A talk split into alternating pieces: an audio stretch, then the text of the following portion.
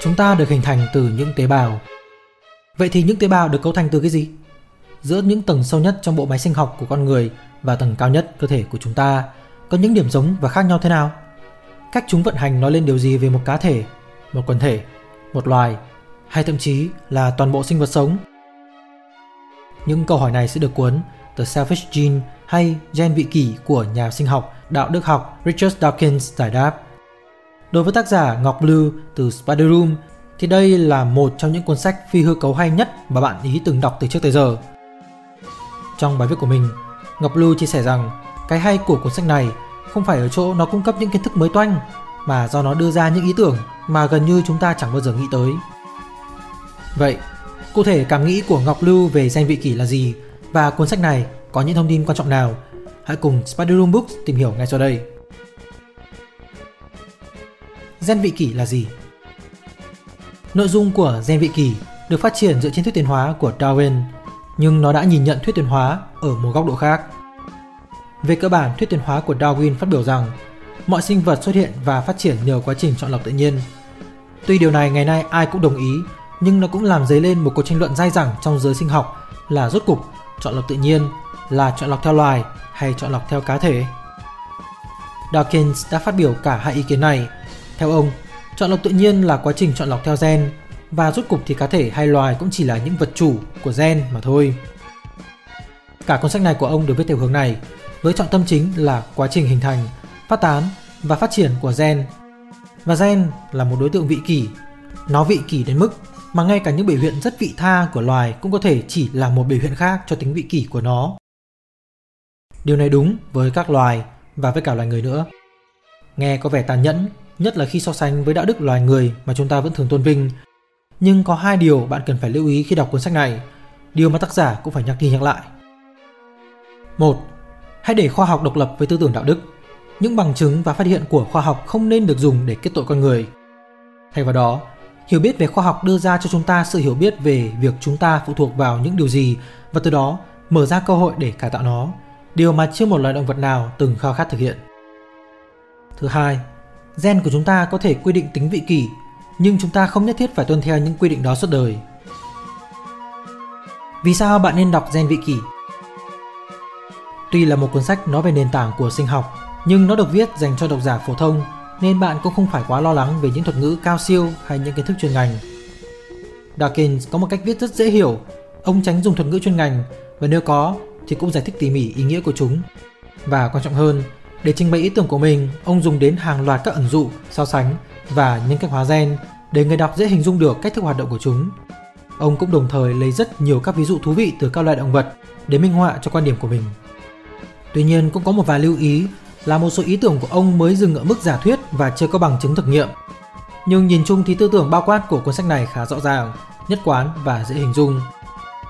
Giờ, hãy nhìn kỹ hơn một chút để xem ông đã viết cái gì để chứng minh rằng chọn lọc tự nhiên là chọn lọc theo gen. Những lý thuyết quan trọng với cuộc sống Đầu tiên tác giả sẽ đưa chúng ta về với nguồn gốc của sự sống, trong đó trình bày rằng các thể tự sao chính là những sinh vật sống tự nhiên và tính chất chung khiến chúng có thể tồn tại và liên tục tự sao chép được chính mình chính là bởi tính ổn định của nó. Đây chính là nền tảng của tất cả và cũng là nền tảng của gen. Sự đột biến có thể xảy ra trong quá trình sao chép và phần lớn sẽ bị hủy hoại, nhưng nếu sự đột biến xảy ra để tạo nên một sự ổn định mới thì nó sẽ tồn tại và từ đó sự tiến hóa xảy ra, bất chấp việc gen có muốn điều đó xảy ra hay không. Từ đó, Ông đưa đến định nghĩa về gen. Một cách khái quát, nó là một đoạn siêu nhỏ, gần như không thể phân tách trong ADN, đóng vai trò lưu trữ thông tin để xây dựng các cỗ máy sống là các cơ thể. Và một cơ thể là tập hợp của vô vàn số gen, thứ sẽ được kích hoạt trong một số những điều kiện môi trường đặc biệt hoặc hóa sinh cụ thể. Sau đó, ông giải thích cặn kẽ hơn về cỗ máy gen là tập hợp các gen vào một cơ thể sống. Lý do cho sự hình thành và cách thức nó đã phát triển dần dần trở thành một cỗ máy phức tạp với nhiều bộ phận chuyên biệt và ảnh hưởng của nó lên tập tính của loài chẳng hạn như là sự hiếu chiến, một quan hệ giữa các gen, tại sao lại có vị tha xảy ra khi mà tất cả các gen đều là vị kỷ. Ông cũng viện đến một mô hình toán học gọi là lý thuyết trò chơi để giải thích cho định nghĩa của ông về một chiến lược tiến hóa bền vững. Tức là một chiến lược mà không có chiến lược nào khác tốt hơn nếu như phần lớn các thành viên của quần thể áp dụng nó và điều này giải thích cho những khuynh hướng hiếu chiến khác nhau giữa các loài khác nhau cũng như giải thích cho việc tại sao sự ích kỷ tuyệt đối của các cá thể trong loài không thể được duy trì mà cần phải có sự công bằng nhất định. Cách truyền tải thông tin dễ hiểu Ngoài lý thuyết trò chơi được nhắc đến nhiều lần, thì tác giả cũng có vô số ví dụ khác về các loài động vật khác nhau và các khuynh hướng phát triển khác nhau của chúng nhằm giải thích cho các luận điểm của mình. Nên cuốn này không chỉ có lý thuyết mà còn có các ví dụ minh họa rất là sống động, trực quan. Cá nhân mình thì đặc biệt ấn tượng với một số loài kiến mà tác giả nhắc đến ở chương cuối. Có thêm một lưu ý là phần chú thích của cuốn sách này rất nhiều và chứa rất nhiều thông tin mở rộng, rất đáng đọc. Như tác giả trình bày, ở các ấn bản sau, ông không sửa lại nội dung nhiều từ phiên bản đầu tiên, nhưng thêm nhiều chú thích để tiếp thu những ý kiến và có cả vài điều tự kiểm điểm lại bản thân nữa, nên phần chú thích khá là dài. Tóm tắt các chương của Gen Vị Kỷ Còn sau đây là nội dung sơ qua của từng chương. Chương đầu tiên nêu lên những tranh luận trong giới sinh học về thuyết tiến hóa, đồng thời giải thích tư tưởng chung của tác giả về chọn lọc tự nhiên theo gen và tính vị kỷ của gen. Từ chương thứ hai, tác giả đi vào các luận điểm chi tiết. Luận điểm đầu tiên sẽ là quay về với nguồn gốc của sự sống. Trong đó ông trình bày rằng các thể tự sao chính là những sinh vật sống tự nhiên và tính chất chung khiến chúng có thể tồn tại và liên tục tự sao chép được chính mình chính là bởi vì tính ổn định của nó. Đây chính là nền tảng của tất cả và cũng là nền tảng của gen. Sự đột biến có thể xảy ra trong quá trình sao chép và phần lớn sẽ bị hủy hoại. Nhưng nếu đột biến xảy ra tạo nên một sự ổn định mới thì nó sẽ tồn tại và từ đó sự tiến hóa sẽ xảy ra. Chương thứ ba tác giả sẽ đưa ra cho bạn định nghĩa về gen. Đầu tiên là bắt đầu từ định nghĩa về ADN, vai trò của nó trong cơ thể của sinh vật. Gen có thể được hiểu là một thể tự sao bền vững, nó rất khó có thể bị chia cắt, nó chứa thông tin để xây dựng nên bộ máy cơ thể. Dĩ nhiên là một cơ thể sẽ có vô số gen và những gen khác nhau sẽ được kích hoạt trong những điều kiện và hoàn cảnh khác nhau. Chọn lọc tự nhiên sẽ ưu tiên các gen giỏi xây dựng các cỗ máy sống, cách Dawkins dùng để gọi các cơ thể Nói như vậy thôi nhưng thực sự các gen không có ý thức và mục đích gì. Mục đích của nó nếu có thì là chỉ để tạo ra chính mình. Nó phát triển một cách mù quáng, không thể dự đoán tương lai và chọn lọc tự nhiên sẽ chọn những ứng viên tốt nhất để ở lại. Chương tiếp theo, tác giả sẽ giải thích cặn kẽ hơn về cỗ máy gen là tập hợp các gen vào một cơ thể sống. Lý do cho sự hình thành và cách thức nó đã phát triển dần dần thành một cỗ máy phức tạp với nhiều bộ phận chuyên biệt và ảnh hưởng của nó lên các tập tính của loài. Chương thứ 5 nói về tình hiếu chiến. Ý chính trong chương này là ông đưa ra một định nghĩa về một chiến lược tiến hóa bền vững. Đây là một chiến lược mà không có một chiến lược nào tốt hơn nếu như phần lớn các thành viên của quần thể áp dụng nó. Điều này giải thích cho những khuynh hướng hiếu chiến khác nhau của các loài khác nhau, cũng như giải thích cho việc tại sao sự ích kỷ tuyệt đối của các cá thể trong loài không thể được duy trì mà cần có sự công bằng nhất định. Đoạn này cũng hơi lằng nhằng và để hiểu được thì tác giả đã vận dẫn tới khái niệm mà Maynard Smith trình bày sử dụng một nhánh của toán học được biết đến với tên gọi là lý thuyết trò chơi.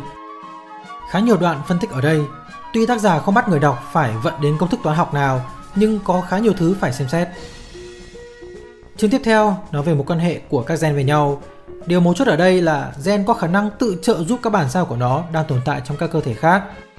Nếu vậy, điều này có thể là tính vị tha của một cá thể, nhưng cũng có thể xuất phát từ sự vị kỷ của gen. Chương tiếp nữa nói về cách mà các loài động vật có thể tự điều chỉnh tỷ lệ sinh sản của chúng bằng cách nào đó mà chúng đã tự kế hoạch hóa gia đình được. Tác giả phân tích dựa trên các lý thuyết hiện có khác nhau và cả từ quan điểm của lý thuyết gen vị kỷ. Có rất nhiều ví dụ hay ho về các loài động vật với tập tính khác nhau được nêu ra ở đây. Tiếp theo là chương về kế hoạch hóa gia đình, là chương bàn về mối quan hệ giữa các thế hệ, bố mẹ, con cái, anh chị em, họ hàng, những ưu tiên và những tính toán khác nhau của mỗi đối tượng Tổng kết lại một chương với rất nhiều phân tích như thế này là nếu có một bài học đạo đức cho con người được rút ra từ đây thì đó là chúng ta phải dạy cho con mình tính vị tha bởi chúng ta không thể mong đợi tính vị tha là một phần trong bản chất sinh học của chúng. Chương tiếp nữa nói về cuộc chiến giữa các giới tính. Chương này giải thích tại sao trong các điều kiện bình thường tỷ lệ giới tính ổn định sẽ ở mức 50-50 và tại sao các cá thể cái thường tận tụy trong việc chăm sóc những đứa con hơn. Tác giả cũng đưa ra hai chiến lược giao phối phổ biến trong thế giới động vật chiến lược thuần hóa hạnh phúc và chiến lược anh ta, người được chọn. Hoàn cảnh sinh thái của một loài sẽ có tính chất ảnh hưởng đến chiến lược nào được lựa chọn. Chương 10 đi xa hơn khi bàn về tính cộng tác cũng như cộng sinh giữa các cá thể trong loài và các loài với nhau. Quan điểm chung vẫn là không có tính vị tha nào ở đây mà chỉ có sự khai thác tính vị kỷ. Vì sự vị kỷ này mà đôi khi các cá thể hợp tác với nhau để cùng có lợi. Chương 11 rất thú vị, trong đó tác giả đã đề cập đến một thể tự sao mới nhưng nó không phải là một cơ chế sinh học mà là một sản phẩm của con người, cái mà chúng ta gọi là văn hóa. Đây là khái niệm khá mới mẻ vì tuy văn hóa không phải là một thể tự sao hữu cơ, nó lại đầy đủ các đặc điểm của thể tự sao như tính bền vững, khả năng sao chép sang các đối tượng khác nhau nên không bị mất đi khi vật chủ nó chết đi và nó cũng có khả năng tiến hóa nữa. Chương 12 trình bày một nội dung chính là những cá thể tốt mới có thể về đích trước. Một lần nữa, ta quay lại với các phương trình toán học để tìm hiểu xem điều gì sẽ xảy ra khi các cá thể áp dụng những phương pháp phản bội hay công bằng để đối xử với nhau. Kết quả là sau rất nhiều những phân tích là kế hoạch xấu tuyệt đối hay là tốt tuyệt đối đều không bền. Vậy chiến lược thế nào là hợp lý? Các bạn hãy tự đọc để khám phá nhé. Chương cuối cùng, tác giả dùng nhiều thời gian để trình bày về những kiểu hình mở rộng, hay nói cách khác là sự mở rộng của gen trong việc nó không chỉ tác động đến một mình vật chủ mà nó đang sống, mà vươn xa hơn ra bên ngoài các thể đó nữa. Chương này cũng khá hay. Tác giả cũng nêu ra các ví dụ rất hay về chim cu cu và cả các con mối và kiến nữa. Ông cũng có một cách giải thích khá hay với ba câu hỏi có thể nảy sinh khi chúng ta suy nghĩ từ góc độ tiến hóa theo gen. Tại sao các gen lại tụ họp trong các tế bào? Tại sao các tế bào lại tụ tập trong các cơ thể đa bào? Và tại sao các tế bào có thể áp dụng một vòng đời bị thắt cổ trai? Thắt cổ trai ở đây có nghĩa là bắt đầu từ một tế bào rồi sau đó phát triển thành cả một cơ thể, rồi cuối cùng lại sản sinh ra bằng cách bắt đầu từ một tế bào. Kết luận Cuốn sách này rất hay nhưng cũng rất khó để review rành mạch vì khả năng của người viết cũng có hạn và lại còn lười nữa. Thật sự thì mặc dù đây là một cuốn sách về sinh học nhưng mà gen vị kỷ lại khơi gợi cho mình rất nhiều những suy nghĩ về triết học. Nó khiến mình phải suy nghĩ lại về các giống loài, về loài người và về cả bản thân mình nữa. Trong dòng chảy của gen, từ khi là những thể tự sao trong một vũng lầy ấm áp cho đến một thế giới của hàng tỷ tỷ những sinh vật muôn hình vạn trạng như ngày hôm nay, cuộc sống của chúng ta thật quá nhỏ bé và phù du. Loài người rốt cuộc cũng chỉ là một vật chủ của gen trong muôn vàn những vật chủ khác và trí thông minh của chúng ta vốn tự hào, có khi chỉ là một thứ phát triển ngoài mong đợi. Một vài người sẽ may mắn có được gen tốt hơn, một vài hoàn cảnh tốt hơn, nhưng rồi đến cuối cùng tất cả đều tạm biệt cuộc đời và gen sẽ tiếp tục hành trình ở một vật chủ khác. Chẳng ích gì khi cứ đi than vãn và đòi hỏi từ cuộc đời vì có lẽ nó đâu quan tâm đến bất cứ ai.